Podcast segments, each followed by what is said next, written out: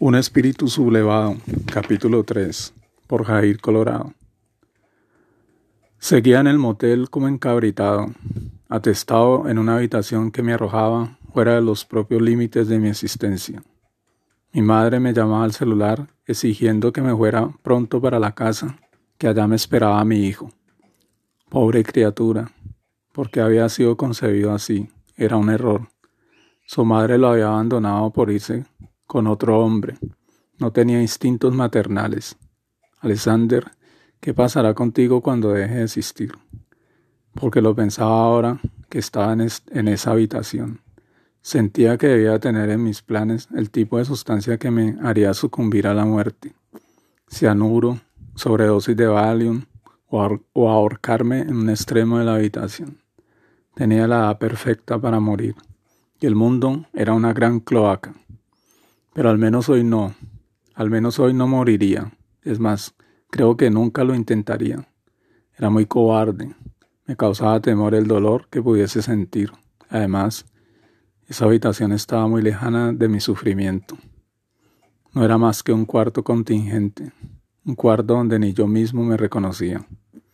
Mi madre siguió insistiendo. Yo la ignoraba. Que, que en unos minutos llegaba, le decía. Pero no, que va. Que pusiera a Alex a jugar en el play. Yo quería evadir tener que confrontarlo y mi madre lo cuidaba por mi dinero. Todo por interés de acceder a unos cuantos rublos. Al rato salí un momento y me tomé un tinto. Unas mujeres arrastraban un carrito de ventas ambulantes hacia el bulevar. Tardé poco. Me encerraría un par de horas más así que compré una caneca de aguardiente. Seguiría bebiendo en el cuarto. Recordaba el año en que murió papá. El cáncer lo devoró por dentro sin piedad. En su lecho de muerte me decía que, que, me, que me portara bien. Y yo lloraba. Sí, pa, le decía. Te queda todo a ti. No quiero que tu madre despilfarre la fortuna. Continuaba. Pero se equivocó. En manos de ella estaría mejor. Recordado Padre, ni tu memoria logra revertir este sentimiento que me suciona, esta melancolía que me acaba. Era domingo. El sol empezaba a calentar de frente sin titubeos y se paraba en la mitad para quemarnos, para que sintiéramos ese flamante peso en nuestra conciencia. Y yo era enemigo de él, así como el transporte masivo. Eran dos formas de esclavitud que mi cuerpo no podía soportar. Salir hacia la 13, hacia la estación ermita con este pesado tío quemándonos a coger el transporte masivo.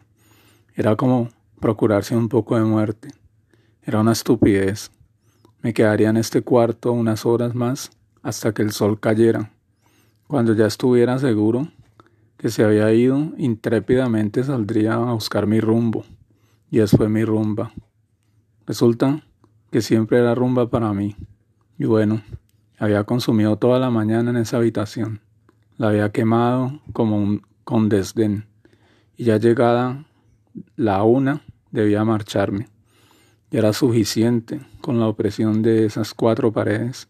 Además, a esa hora Raúl me reclamaba, como quien reclama algo que, algo que le pertenece y salía por el bulevar con el tirano sol quemándome el rostro.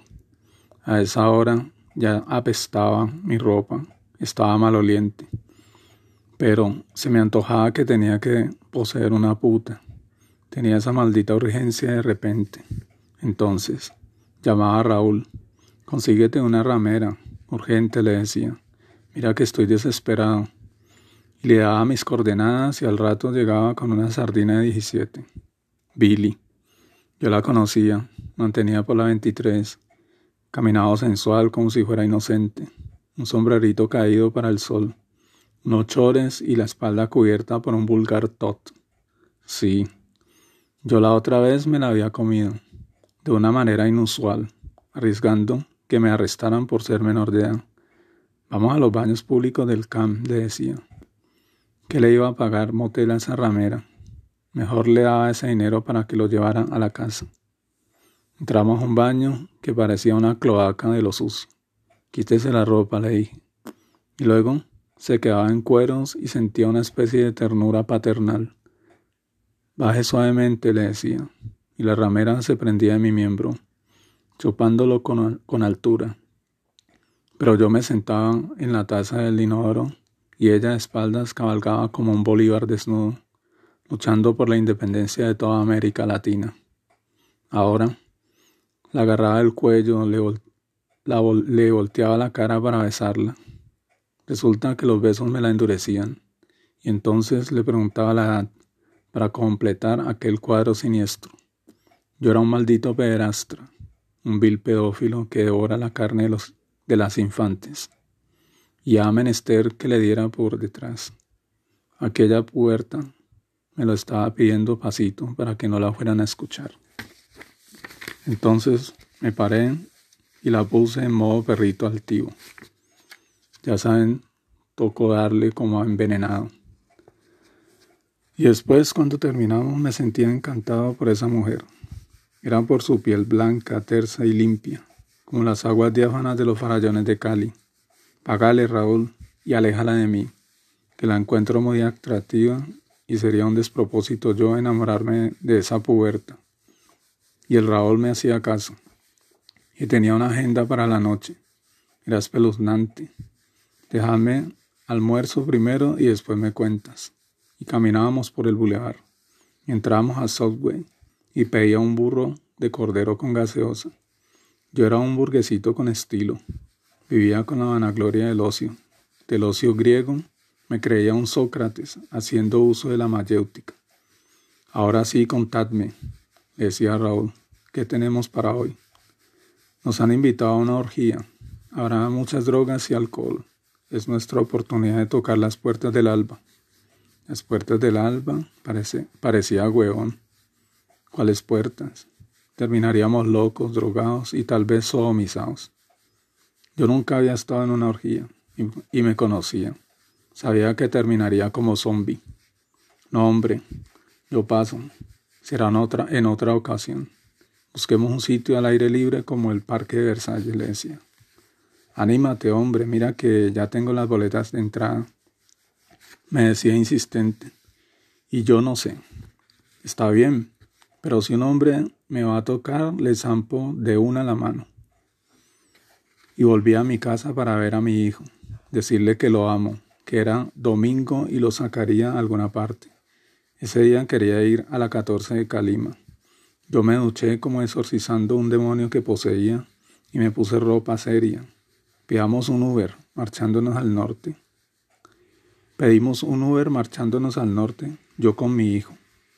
Él, en los años maravillosos, no advertía mi desgracia. Caminaba cogido de mi mano, sintiendo orgullo, el orgullo de su inocencia. En la 14 de Calima, de nuevo, los juegos mecánicos, su pasión.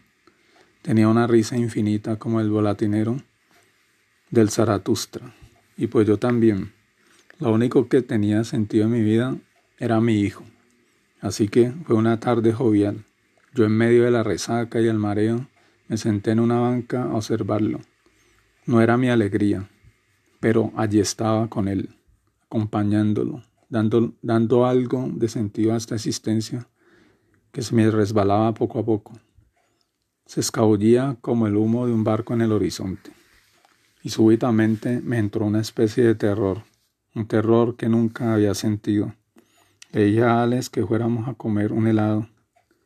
Y era para tratar de mitigar eso, eso que se parecía al látigo de un cochero. Nos sentamos en una heladería. El vendedor preguntó qué quieren, qué quieren sin mirarnos. Un chococono, decía John. Ale saltando, señalando la vitrina, uno de estos, un cono. Empezamos a comer. Yo no lo miraba, yo sabía que mi fin estaba próximo. Pero él era muy pequeño para eso. ¿Y qué pasaría cuando yo me ausentara? ¿Quién lo cuidaría? Mi anciana madre. Terminamos y le dije que volviéramos. Me hacía caso. Pareciese que supiera supiera que yo estaba triste.